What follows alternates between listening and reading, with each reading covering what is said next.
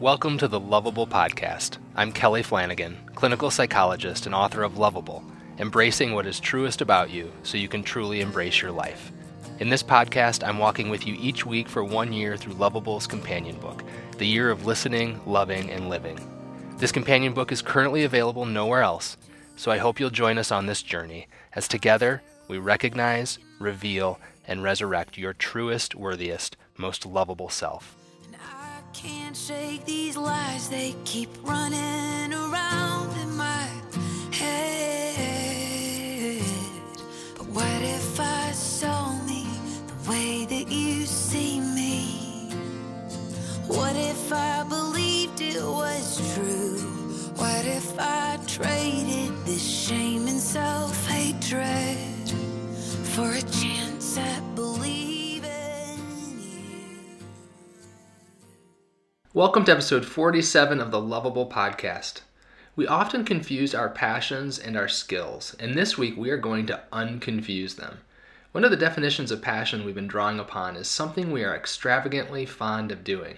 This is very different from something we are extra good at doing. One produces meaning in our lives, the other just tends to produce. This week we are going to talk in detail about the difference between passion and skill, how you might get more clarity in differentiating the two, and how that clarity can guide the use of the time you've freed up in recent weeks. Before we get rolling today, though, a couple quick notes. First of all, for those of you who are following along closely, I did get ahead of myself last week. The episode about vulnerability and courage will be next week, not this week. I'm sorry for the confusion. I hope you'll stay tuned in today and then check it out next week. Um, also, remember the comprehensive lovable study experience is available now. Everything we've been working through in this podcast, all of the written content that goes along with the year of listening, loving, and living, as well as an individual and group study guide for Loveable. It's all available for free on my website. You can go there right now. Get it at drkellyflanagan.com backslash experience. Again, that's drkellyflanagan.com backslash experience. When you get there, you'll also find uh, all the instructions that you need for ordering copies of Loveable for yourself, your small group, or your organization. If you just want a copy for yourself, you can get it wherever books are sold. Also, while you're there, you can sign up for my mailing list at the top of the right sidebar. You'll immediately get a free ebook entitled The Marriage Manifesto Turning Your World Upside Down. And you get a free sample of Loveable, and then each week you'll get an email on Wednesday mornings with links to helpful content. All right, now, I think we're ready. Let's get into this week's conversation the difference between skill and passion and how it can change your life. Thanks for listening in. Hello, Facebook Live. Welcome to week 46 of the year of listening, loving, and living, which is entitled You Aren't Here to Be More Happy, You're Here to Be More You. Now that you have spent a number of weeks clarifying your passions, creating space for them, and becoming intentional about that space, we now want to make sure that you are filling up that space with the purest reflection of who you are. Specifically, do you spend your time on what you are good at or on what you are passionate about, and how do we distinguish the two? Before we get into this week's content, though, let's check in about your experiences so far in these months of living. Tell us more about the passions you are reconnecting with, what hurdles you are facing in doing so, and how you are clearing those hurdles or tripping over them. Everything's fair game. And specifically, if you have practiced last week's exercise, which was focused on explicitly identifying time to practice your passions and being faithful to that time, how did you do so? What worked and what didn't? And while you're thinking about what you want to share, I'll share with you my experience on the heels of last week's episode. Um, so, um, I typically set aside um, specific blocks of time on Wednesdays, Thursdays, and Fridays for three basic things for recording and producing this podcast, um, writing and uh, and publishing a, a blog post or the next blog post, and then working on my next manuscript. I always have a manuscript that I'm working on. So I have these very specific set blocks of time. On Wednesdays, it's most of the day. Thursdays, it's um, 8 to noon. And then Friday, it's 8 to noon as well. Um, and so after last week's episode, um, and I may have mentioned this in the recording of the episode last week, I looked at my schedule for this week and realized that I had, on each day, I had scheduled appointments on top of and into the time I had set aside intentionally for um, practicing my passions. And uh, so I did something. Um, I canceled each one of them. um, I, sh- I, should say I rescheduled them. I rescheduled each of them. Um, I didn't give any great explanation, no apologies, just a simple I need to reschedule our meeting for such and such a time, uh, what works for you. Um, and I, I, sort of wrestled with is that rude? Um, do I should I be more apologetic? And where I actually came down on it was I do need to be more apologetic, but to my true self, um, the self that I've committed to being faithful to um, as well, and that I have obligations to that self to cultivate it, to care for it, to nurture it.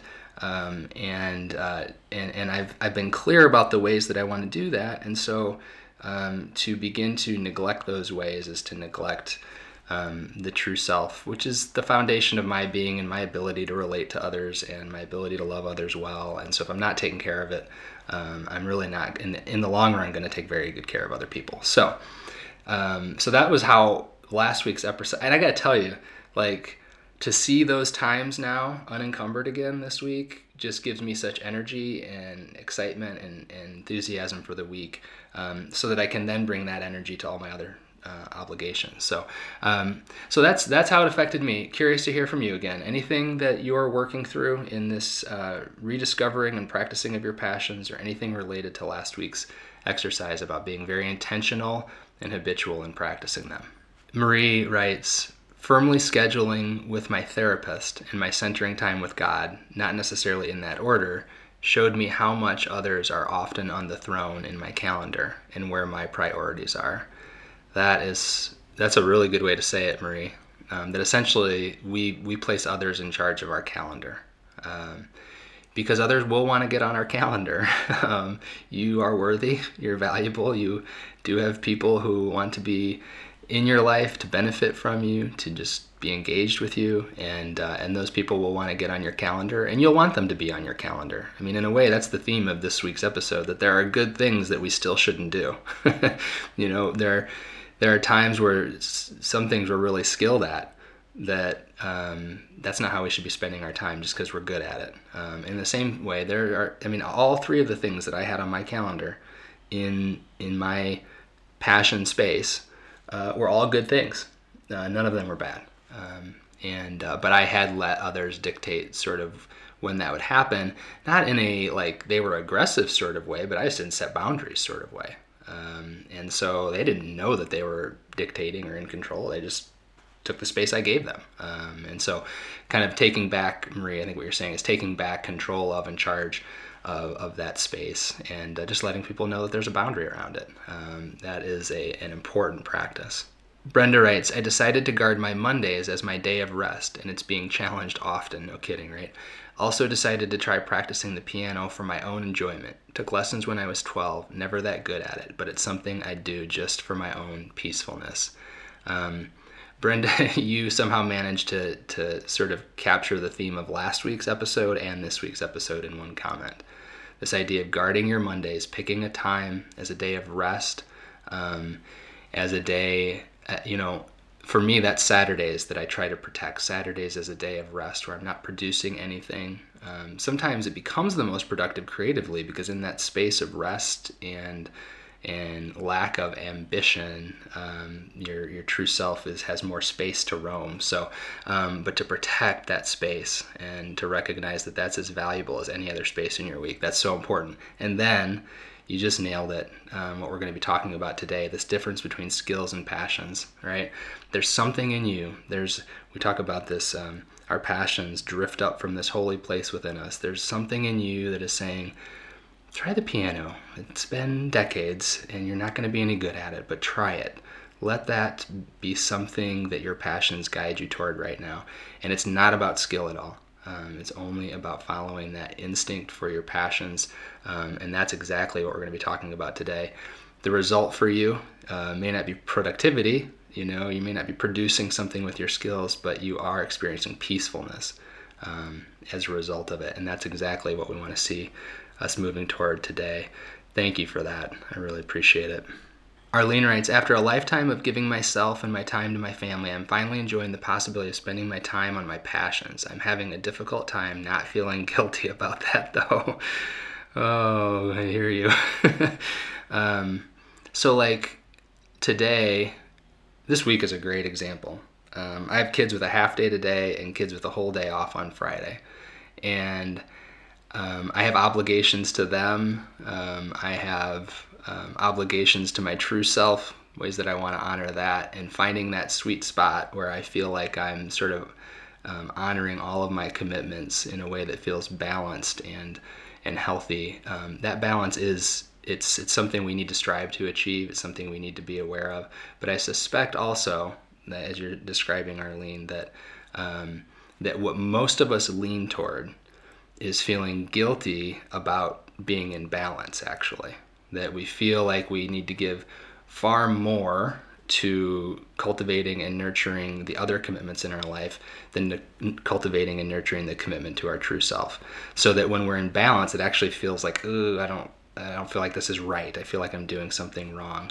And we need to be able to kind of learn how to persist in that balance, exist within it, and, uh, and to begin to let that voice of guilt or shame or whatever it is recede and, and let the voice of grace replace it that says, You're worthy of this time. You're worthy of this space to be who you are to practice what you love, um, and to let that voice guide us into a healthy balance with everything else in our lives. So I appreciate that because I think most of us who are starting to to be more intentional about practicing our passions will encounter that that voice of guilt at some point and uh, and need to remember that it's not necessarily a sign that you're doing the wrong thing it's probably a sign that you're doing a new thing and you need to be intentional and discerning in in uh, discovering the balance within that new thing. Debbie writes, still trying to figure out what my rhythm looks like. Got to read more of Loveable this week. I'm so glad you got to read more, Debbie. Um, and uh, I trust that as you as you read through that and continue to persist in um, in the the progression of this podcast, some of that's going to become more clear. Um, but we also need to be. You just reminded us all of something, which is that in a week you're not going to establish total clarity about um, you know about the the time you want to allot to your passions, what you want to do within that time. In fact, in preparation for this week's episode, I went back. Uh, I took the, the the, the the practice that we're going to talk about in just a little bit, and I went back and I looked at a time that I practiced it about a year ago and the notes I'd taken, and my conclusions today are completely different than they were a year ago. Doesn't mean that they were wrong a year ago. It means that my understanding of what my passions are and what my true self is longing for is constantly evolving, and uh, and so that's okay. Um, we're always trying to figure out what the rhythm of that looks like. Um, we don't ever quit. So you are you're in the you're in the flow, Debbie. That's the important thing. Not that you've somehow arrived at a conclusion. Debbie writes, "I love that term, the voice of grace." Um, so Debbie, as I was writing Loveable, um, there were the, the challenge that I faced was trying to intertwine several different themes, and really the, the, the the primary theme was the voice of grace. The way the voice of grace, if we can begin to make space to listen for it within us, reconnects us with our true self. Um, but there's also this theme of um, uh, of the little one within us being a representation of that true self, and then also the theme of our lives as a story where we progress through three acts from worthiness to belonging to purpose. So interweaving those three themes was one of the challenges of Loveable, and as you read more through Loveable, you discover that that, that thread of the voice of grace is is consistent throughout each of those three acts. So um, I'm glad that you like it. As you continue to read, you're going to get a lot more of it. Shelley writes, This is my first time joining you live because I spent the last month or so reading your book and catching up on all the podcasts. Thank you for all of it. I finally got the courage to apply for grad school at the age of 41, and now I'm not feeling any fear, just pure excitement. I'm going to follow my passion. We celebrate with you, Shelly. I'm so happy to hear that. Um, I, I, have a feeling that today's episode will be an affirmation of what you're doing, um, and uh, and that you will feel encouraged by it, maybe more so than challenged. So I'm I'm thrilled to hear that. Um, and grad and grad programs, by the way, are so fortunate to have returning students, right? Um, people who have gone out and done some life and are coming back now with all of that wisdom, all of that experience, and and always not out of a sense of obligation, which you know sometimes in a grad program, a 22 year old is still it's all about ambition and conquering and uh, and usually returning students are coming back out of a sense of clarity and passion and a sense of who they are and add a richness to a graduate program. So um, so yeah that you're gonna you're gonna bear fruit for everybody around you Shelly in, in your decision. So good stuff. Thanks as always everybody for another thoughtful insightful discussion um, for sharing some of the ways that you are um, seeing your journey the hard work you're putting in, the the work of embracing your worthiness and and revealing yourself and finding belonging and practicing your passions, the ways you're seeing that bear fruit. It's so exciting to hear about. So, um, thank you for that. Um, and now let's transition into this week's reading. Um, and it's about filling up the space we've created for our passions with our passions rather than our talents. Because you will be tempted to do what you are good at during that time. It'll feel productive, successful, it'll come with a little bit more ease, um, rather than what you're passionate about, which might feel new scary, uncertain, difficult. It'll be exciting, but it'll bring all those other sorts of unpleasant arousals too. So um, it's tempting to go with your talents rather than your passions. Um, and this might sound a little bit crazy, I know, because most of the time you're encouraged to do what you're good at. Um, so I want to give you a little bit more context from Loveable specifically, and then we'll get into the reading from the companion guide. So this excerpt is from chapter 23 of Loveable, which is entitled "The Thing You Never Knew You Always Wanted to Do." Uh, it begins on page 175 in the paperback version of the book, and then uh, I'll pull out the thread throughout the rest of the chapter. We'll read that, and then we'll get into this week's reading. In third grade, Aiden's teacher told us Aiden was, quote, depressed. I'm a psychologist, and when you use that word about my eight year old, warning bells go off. Aiden had begun the year with a zeal for school and schoolwork, but he'd become dependent, despondent rather, and sullen in the classroom. Aiden has never been dependent. despondent and sullen in the classroom. I took him out for donuts and a talk because any conversation is easier with all you can eat donuts. Two donuts in, I asked him how he was feeling about school, half expecting a blank stare or a confused look. But before the words were out of my mouth, his eyes were filled with tears, and through trembling lips he said, It's just that God gives everyone a skill, and mine is school, and I don't want to disappoint anyone. Can a heart melt and a stomach cramp at the same time? Let me assure you they can. I had no idea Aiden was already listening to the voice of shame. What I said to him next made him blink hard and look at me like I was a little crazy. I don't think God gives us our skills, I said. I think we get our skills by accident, like we get our hair color and eye color.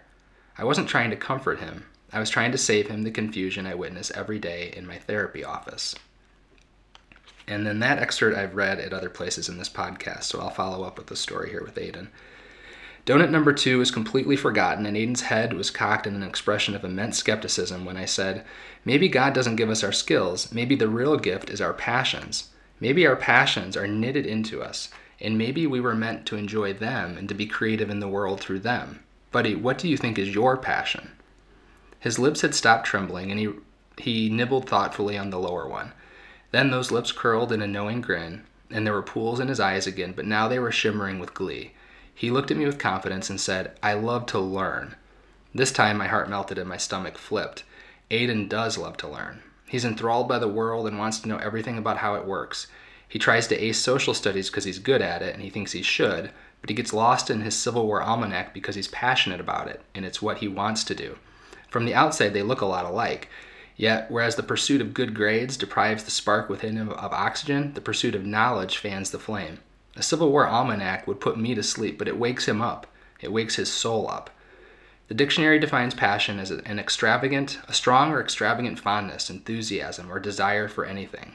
Extravagant fondness. I love the sound of that. To live passionately is to be extravagantly fond of the things we are doing in the world. Extravagant fondness looks like the teenager who quits baseball so he can have more time to write poetry because the lines of verse make his heart quicken, or the kid who quits doodling in his notebook and joins the baseball team because the smell of an old leather mitt and the feel of a new leather ball make his heart pound or the college student who enjoys who changes majors way too late in the game because the psychology classes are leaving her hollow, but gazing up at the stars on that astronomy field trip last month ripped open a sense of wonder in her that she wants to live in forever. Or the middle manager who cuts back his hours so he can step into little league coaching because managing grown minds is mundane to him, but molding young minds is enthralling to him. Or the young woman who quits her catering job so she can clean houses every day because a sparkling countertop is the way she wants to put her spark into the world. Or the young mother who pulls her kids out of school because her fondness for teaching cannot be tamed and she's awed by the minds of her children. Or the mother who starts sending her kids to school after years of homeschooling because the desire to be a student again has been burning inside her for over a decade and has finally shown through. What is shining its way through all of your shoulds? because something is shining inside of you, and despite what you may be telling yourself, you probably already know what it is. I wonder what story Aiden will tell with his life if he holds on to his extravagant fondness for learning and refuses to get distracted by his skillfulness at school. I wonder what beauty he will make in this world if he does what he wants rather than what he thinks he should do. I wonder what the third act of his life will look like if he continues to honor the little one inside of him who knows exactly what he's passionate about doing. And I wonder the same things about you. What would happen if you listened to that little one again? What would happen if you let yourself lean in the direction of your passion and started doing the thing you've always wanted to do? I have a couple of guesses. I'm guessing you'd start dabbling in joy, multiplying your energies, birthing creativity, shining your light, spreading your goodness, and lavishing your love. I'm guessing you'd start putting me, the therapist, out of business, one passionate day at a time. And that last line is a reference to the uh, epigraph from the chapter. Um, so, a little bit of context from Loveable um, in the form of a conversation with my son. Um, now, as he's in high school now, um, again, he's had to find balance. Um, grades are important. If he wants to get where he wants to go, he's going to have to play some of the game. It's not what he's passionate about grades, but he's going to need to do it. Um, while at the same time remembering that what's driving him is his passion for learning, not getting the grades. Um, so that's the context for this week's um, this week's conversation about skill versus passion. And now with that, let's get into it. It's week 46 of the year of listening, loving, and living, which is entitled "You Aren't Here to Be More Happy. You Are Here to Be More You." Once upon a time, my wife was the recipient of her college's Junior Faculty Achievement Award, a symbol of a promising academic career in bloom. It was awarded for excellence in research, teaching, and every other skill of the academy. She hung the placard on her office wall. She went on to run international research projects, head her graduate program, write a textbook, and mentor 24 students through their dissertations, amongst countless other achievements, both large and small. Seven years later, shortly after reaching the summit of the academic life tenure, my wife resigned from her professorship in order to work in a small rural health center, providing services to families who need help but usually can't get it. Her decision on the surface of it was perplexing at best and crazy at worst. I've tried to explain it many times, but this is the closest I can get. She got a little closer to knowing who she is. Of course, it would be easy to say, hey, we finally figured out who we are. That old thing wasn't us, but this new thing is. Life doesn't have an easy setting, though. Remembering who you are isn't an all or nothing endeavor. It's not a black and white thing, it's not a pass fail assignment. The truth is much closer to this. Life is like a sieve, and everything we do runs through it. If we watch closely, we'll notice passing through the sieve all those things that aren't really us, and we'll notice captured in the sieve of life the parts of us that are who we've always been. Why did our family make such a radical move? I think my wife and I just shook our sieve long enough to want more of what kept staying in it. We watched our life long enough to desire more of who we already are. After all, the point of life isn't to be more happy, it's to be more you. During her last week of classes as an academic, my wife's students presented her with a painting of a tree, and it was a caption by a quote from one of her most important spiritual mentors, Henri Nouwen. Quote, when we honestly ask ourselves which person in our lives means the most to us, we often find that it is those who, instead of giving advice, solutions, or cures, have chosen rather to share our pain and touch our wounds with a warm and tender hand. Unquote. When my wife shook her sieve, the trademarks of a professor, advice, solutions, and cures passed through, and what remained was her warm and tender hand, with which she wants to touch the wounds of the wounded and share the pain of the world. Her academic office was in one of the most important buildings on the campus of a prestigious college in one of the most affluent towns in the country.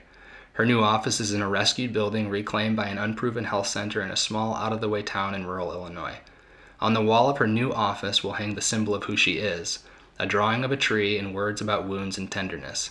And packed away in a closet at home will remain the symbol of who she was a junior faculty achievement award that passed through the sieve. The point of life is to be more you. If your heart has always been drawn to the white capped Rockies, but you spend every day designing computer chips in Silicon Valley, then you are ignoring the parts of you caught in the sieve. On the other hand, if you've been tinkering with computers since the crib and have always dreamed of working in the tech industry, but you are stuck leading hikers into the mountains every day, then you too are ignoring what's in the sieve. You too are postponing the joy of being you. Follow your heart, start by listening to it. You can trust it, it wants to lead you back to you. So, that is um, for me one of the most poignant examples I've ever experienced in my life of someone my wife in this case, who said, um, I'm really good at doing this. I'm really skilled at doing this. No, and I and I mean this sincerely. No one can can probably do this better than me. I mean, the she had a great team uh, in in the program that she was in, um, but she led that team to to um, turning that program into to an elite program in a very short time. She's good at it, and yet it wasn't where her passion um, was most salient. And so she chose to take what she was good at and go do something else that she was passionate about. Um, it takes a lot of bravery, um, but I think what we want to be thinking about today is in these spaces that we've created for ourselves to practice our passions. My wife made that at a very that decision and that transition at a very global level in her life. But every time we sit down to practice our passions, we have to make that transition and that commitment from from sort of moving in the direction of doing what we're most skilled at during that time to actually doing what we're most passionate about. Um, as you're thinking about how you want to react to that um, that reading, and I'd love to hear your reactions to this skill, this contrast between skills and passions. Um, I'll share with you one other quick way that for me this played out. Um, back in 2011, um, I'd created space in my life to really be intentional about growing my therapy practice, and I was passionate about my therapy practice. Um, I knew, based upon previous experiences about six years before, that I was really good at face to face marketing, especially with pastors. Um, because I had a lot of success doing that at the previous practice and growing that practice. So in 2011, I had the space to, to grow my current practice, and I knew what I was skilled at which was to go out and meet with pastors face to face and explain how we could we could partner with with churches and organizations to help them. And but I was good at that, but I, what I was passionate about was writing. I'd never written a word. I didn't know if I'd be any good at it. I just knew that there was this deep, deep desire in me to do it. So I decided that instead of spending my free time going out and scheduling meetings with leaders in the community, I would sit down at my computer and I would write and I would start a blog. Um, and the rest for me is sort of history. Um, but it was a decision not based upon what I thought my skills were, but what I knew my passions to be. Um, and so that's what I want us to be thinking about as we think about the space we've created in our lives. How do we fill it about with what we're most passionate about rather than what we're most skilled at? And, and to keep in mind that, that the, the irony of that is that passion is the fuel that builds skill. Uh, Malcolm Gladwell, in his book Outliers, um, wrote that it takes 10,000 hours of practice to achieve mastery. You can't practice anything for 10,000 hours unless you are really passionate about it, right? So, ironically, it's not skill that leads to passion, it's passion that provides the energy to practice something long enough to develop skill at it. Um, and so, we want to make sure we get those in the right order in the space that we've created in our lives. Uh, so, curious to hear your thoughts and your reactions to these ideas. Heather writes, following the heart, trust it, sums up this entire year for me. Um, like that, Heather, that, that you, as you shared with us earlier in this episode on Monday, you're beginning a new job and new relationships. And after a year of deep pain and deep struggle and deep grief, that you see this brilliant light coming at the end of this tunnel. And that the only guide during that year was follow your heart, trust it. um, that we spend so much time looking to other voices for wisdom and for guidance. Um, when we have this voice of grace within us that is always whispering and always wanting to lead us um, along the path of who we are um, and encourage us to trust that path, and that you've done that this year, that you are a, really a shining example of that for all of us um, and an encouragement to each of us that um, maybe maybe in the next you know as you're as you're contemplating this space in your life where you've created room to be who you are and practice what you want to do um, that if you're seeking guidance in that don't don't look don't look to what other people would say.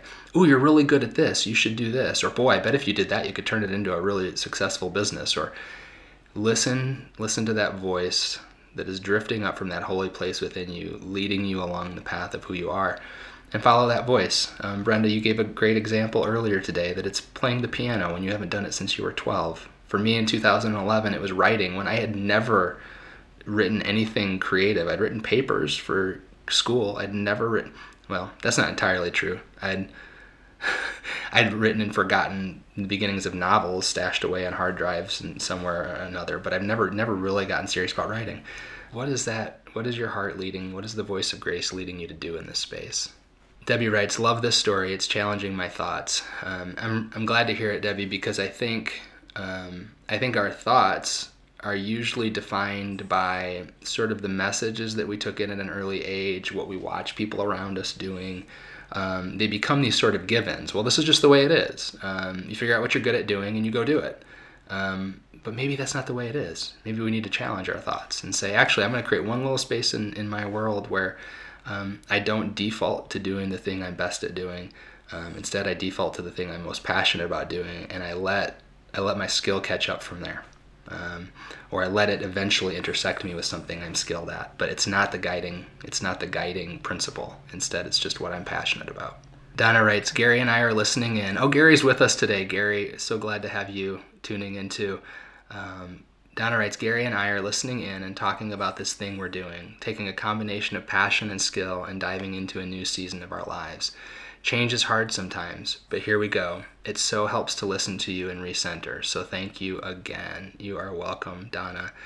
And another shout out to anybody who's listening. Um, last week, uh, weekend of April um, of 2019, we are gathering out in outside Park City, Utah, at um, right in the center of Donna and Gary's passion, which is the 4U Ranch, um, where they will be hosting a lovable weekend that uh, I could not be more excited for. And uh, if you're interested, shoot me an email. Um, we are uh, close to having official promotional materials ready. But um, but for now, just shoot me an email and I'll make sure you're on the list of people who receive those. Um, yeah, you know, um, the we talked earlier in this episode about balance, right? Balance between nurturing our true self and nurturing those commitments we have in our lives to others. I think there's a balance here too. Um, when we when when what we're practicing, our passion, does intersect with our skill, that we let ourselves be guided in that by a balance of skill and passion. That it doesn't get wonky by going, "Oh, I'm really good at this. Well, I'm not really passionate about doing this part of it, um, but uh, but I will because it's going to be lucrative or successful or get recognition or attention." Um, and instead making sure that our passion is always coming along in that, so it doesn't gradually drift off course into an ambition rather than a passion. Um, so important, and uh, I know that the two of you are, are wise and discerning and making sure that uh, that you're staying on course there. So glad we can be a part of, of helping you do that. Shelley writes, like you said before, the world needs people who have come alive, so I've decided that I'll judge passion versus talents by asking myself if I'm getting excited thinking about it. If it brings me joy, real joy, that is my passion. It's a new feeling to get used to for me, knowing that it's okay to go for what really brings me joy. Love that, Shelley. Um, and you're referring to a Howard Thurman quote in in Loveable. Um, fantastic quote. Don't ask what the world needs. Ask what makes you come alive, and go do it. Because what the world needs is people who have come alive. Um, and once you start following your joy like that and practicing your passion, what you discover is that joy is not the same as happiness. That Shelley, as you go through this graduate program that you're starting, that that program is going to be hard there's going to be difficulties you're going to have interpersonal relationships that shape you you're going to have questions about your ability at times as you enter the most challenging educational experience you've ever had, and yet you will be joyful. That, that joy is the energy that sustains you through hardship. It's not the energy that disappears once things get hard. Um, and, and, and joy is so intertwined with our passion. So yes, um, you are going to be joyful and let that, let that lead you. Not if it's easy, that's not the, the question, but is it, is it joyful? Is it sustaining you? Sherry writes, Passion is the fuel that produces skill. That's so helpful. We just talked about this at our Loveable Study group Monday night. It's so freeing. We tend to think our passion has to be something we are naturally skilled at, but that's not necessarily true exactly. Also, I, also I'd recommend saying out loud in your spaces of belonging what your passion may be. It's powerful. Oh man, Sherry, that is such a, a wonderful observation and another great example of how these three these three journeys worthiness belonging and and passion or purpose are all really part of the same journey and, and they work together. Um, that when you express your your passion, when you name it out loud in your places of belonging, it's powerful um, because you're fully owning it. I, you know, I don't know that we fully own our passion until we've said it out loud to somebody who's going to be there tomorrow too. you know, not just to a stranger on a train who we'll never see again and we can forget it ever happened, but somebody who's going to remember they saw you mention your passion and now want to hear more about it. Like you're fully in at that point. It is powerful. Um, and thanks for studying loveable. So so honored by that. Um, and would love to hear more about it. Marie writes that's thought provoking to consider that passions can beget passions primary leading to secondary passions. I wonder if that's what has tripped me up about what my passion is. Um, that's and Marie, that's what you're getting at is is the importance of the space, of the faithfulness to practicing our passions, um, because because it's an ongoing process of discovery. Like, um, you know, okay, I'll start a blog and do some writing to promote my therapy practice, which I'm passionate about. But oh, I remember those all those novels I started. I've always wanted to write a book. Let's be honest about it. I'm passionate about writing a book too, right? Um, without the willingness to create the space to do a little writing to promote my therapy practice, I never discovered that other layer of my passion. And so, um, so yeah, it's this ongoing process of discovery, but it can only happen within a, within the actual practice. It doesn't happen in the thinking of them about them. That's the irony. Thinking about your passions won't produce necessarily insights into deeper levels of them. Practicing them will. You'll discover yourself being led toward deeper and richer expressions of it. So, um, so yes, let's make that space to practice and discover more about them. Okay, so let's uh, let's keep this discussion rolling right now with the week 46 practice, which is intended to help you tease out the skills versus passions in your life. The week 46 practice. Our practice this week will build upon the practice from the last two weeks. More specifically, as you are increasingly thinking about the activities you want to subtract from your life and the activities with which you want to replace them, there will likely be one particularly troublesome category of activities. These are the activities you are good at.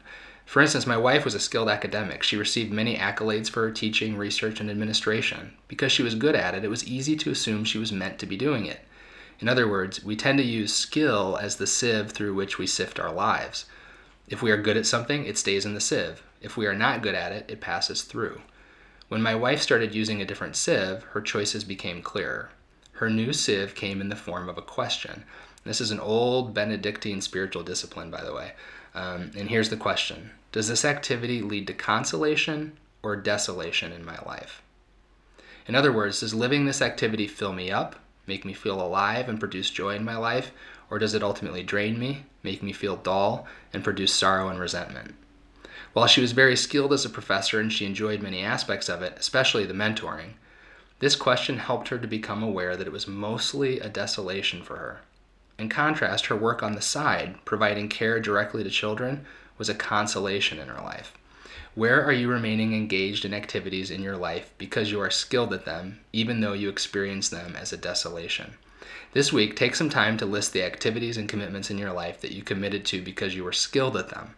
Next to each, write consolation or desolation based upon the criteria described in the last paragraph. By the end of this week, begin to consider how you can reduce the amount of time you dedicate to your desolations and increase the amount of time you dedicate to your consolations regardless of the level of skill you bring to each. And remember, no need to do something radical like finding a new job like my wife did, unless you want to. But do choose activities you will enjoy making a daily or weekly habit of. Life is too short to let our consolations pass through the sieve. And by the way, for those who want to go deeper into this idea of consolations and desolations, um, I can't remember the name of the specific book. Um, but it's by Joan Chittister, C H I T T I S T E R, um, a Benedictine nun, and um, it was the book that my wife was reading as she was going through this process. Um, and it's it's a practice that has become sort of a regular rhythm of our lives, checking in again with our consolations and desolations. It's fascinating to to see how your your your life has sort of begun to drift off in the direction of desolations not by any choice of your own, but just sort of the natural pull of life upon you and, and the intentionality required to get it back more on a path of consolations. Um, so, this is a regular rhythm of checking in on this and doing this exercise um, and being clear this time through what, what new things have I learned about my passion since the last time I did this and what do I learn in this, this exercise. So, so Debbie has a question, um, which is what energizes me versus what drains me. Um, that is, that's, that's, yes. Um, so, and on the whole, right? So, um, on the whole, uh, if I am faithful to protecting the times I've allotted for podcasting and blogging and writing a book, on the whole, does that time energize me? And the answer is a definitive yes. Um, on the whole, is it is it draining me? If it is, I need to ask myself that there's something, there's some desolation in it um, that I need to become aware of Um, maybe that activity is being guided by something other than my passion at this point. What is what is that thing? So yes, that's a great way of thinking. What energizes me versus what drains me. Heather writes, Hey, I'm ahead on this week's practice. I've shed so much this year to gather the good stuff to me.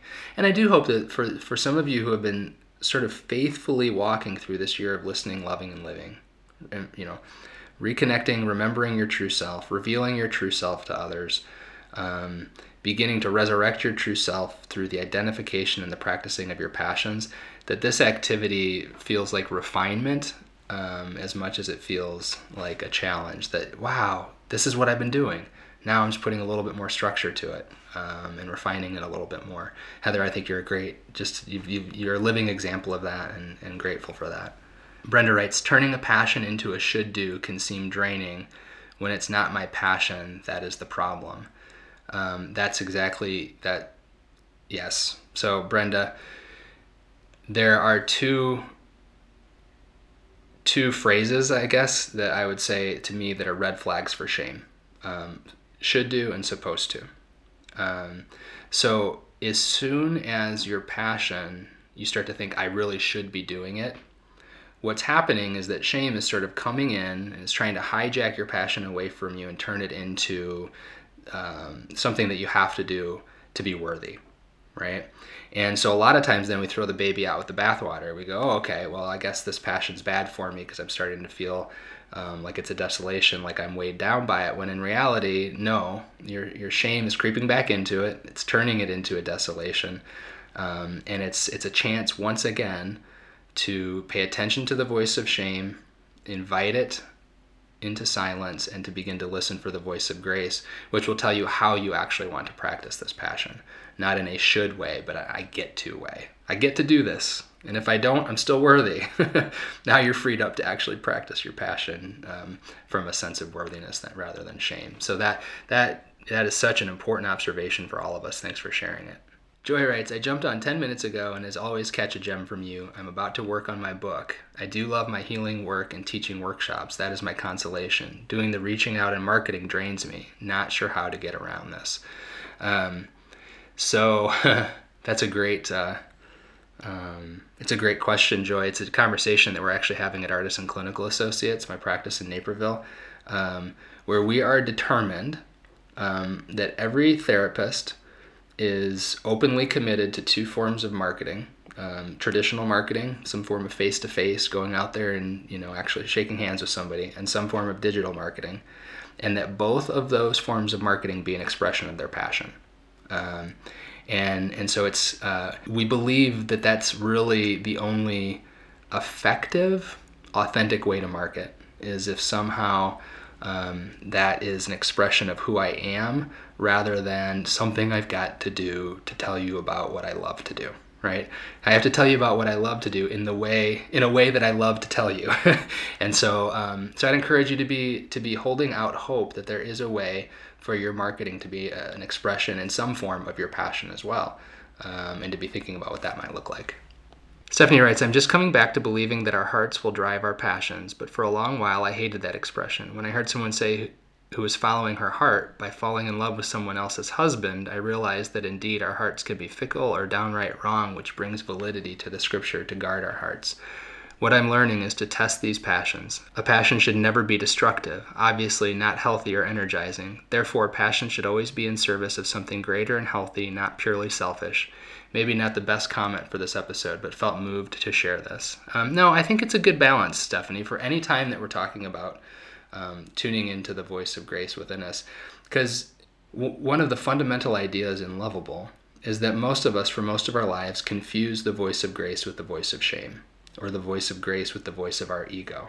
Or another way of saying it is we, we confuse the voice of our true self with the voice of our false self, um, which is why sandwiching belonging between worthiness and, and purpose and loveable is so important because we need to be in places where we are revealing our, our, our self to people in our fullness and people who we trust care us and love us so they can give us challenging feedback right so if we say hey i'm thinking about doing this thing and uh, I think it's an expression of my true self. And someone and, and someone we trust comes back to us and says that I think that's destructive and, and damaging. I wonder if you're getting confused about your voices." and we can have that conversation. And maybe maybe neither person is right. Somewhere in the middle is the is, is the truth. But that's the importance of having community to be um, engaged with and, and discussing all of this with. So, yeah, Stephanie, thanks for that addition. It's always a helpful balance when we're talking about following our heart or um, connecting with our soul or listening to the voice of grace. All of those are sort of in the same neighborhood.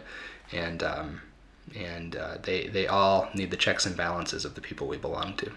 Paige writes, that phrase, life is too short, has never motivated me. Life is too long to be doing. Th- Ooh, love that. Life is too long to be doing things that drain me. I can handle anything unpleasant for a short time, but the idea of suffering for years and years is what gets me motivated to make change.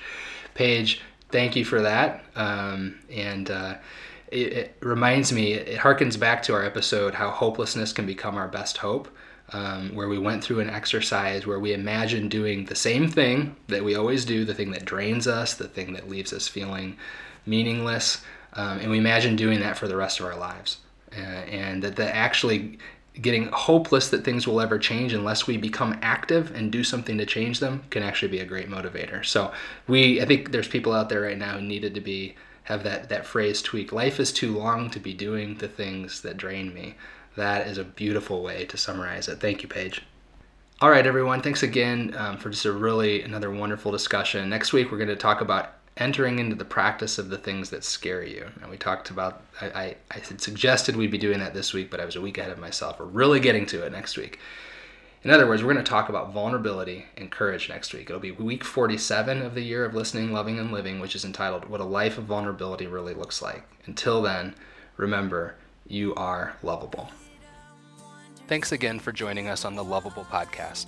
Remember, this companion book can stand on its own, but it stands a little taller and a little stronger on the shoulders of Loveable. So if you have not picked up a copy of Loveable yet, it is available wherever books are sold, and you can get it in paperback, digital, or audio format. If you'd like to simply download a sample of Loveable, you can go to my website, drkellyflanagan.com. That's drkellyflanagan.com. In the right sidebar, sign up to receive my blog post by email and you will immediately receive a free sample of Loveable and a free copy of my ebook, The Marriage Manifesto. The music for the Loveable podcast is courtesy of Ellie Holcomb and is entitled Wonderfully Made from her album Red Sea Road. Until next week, friends, remember, you are lovable.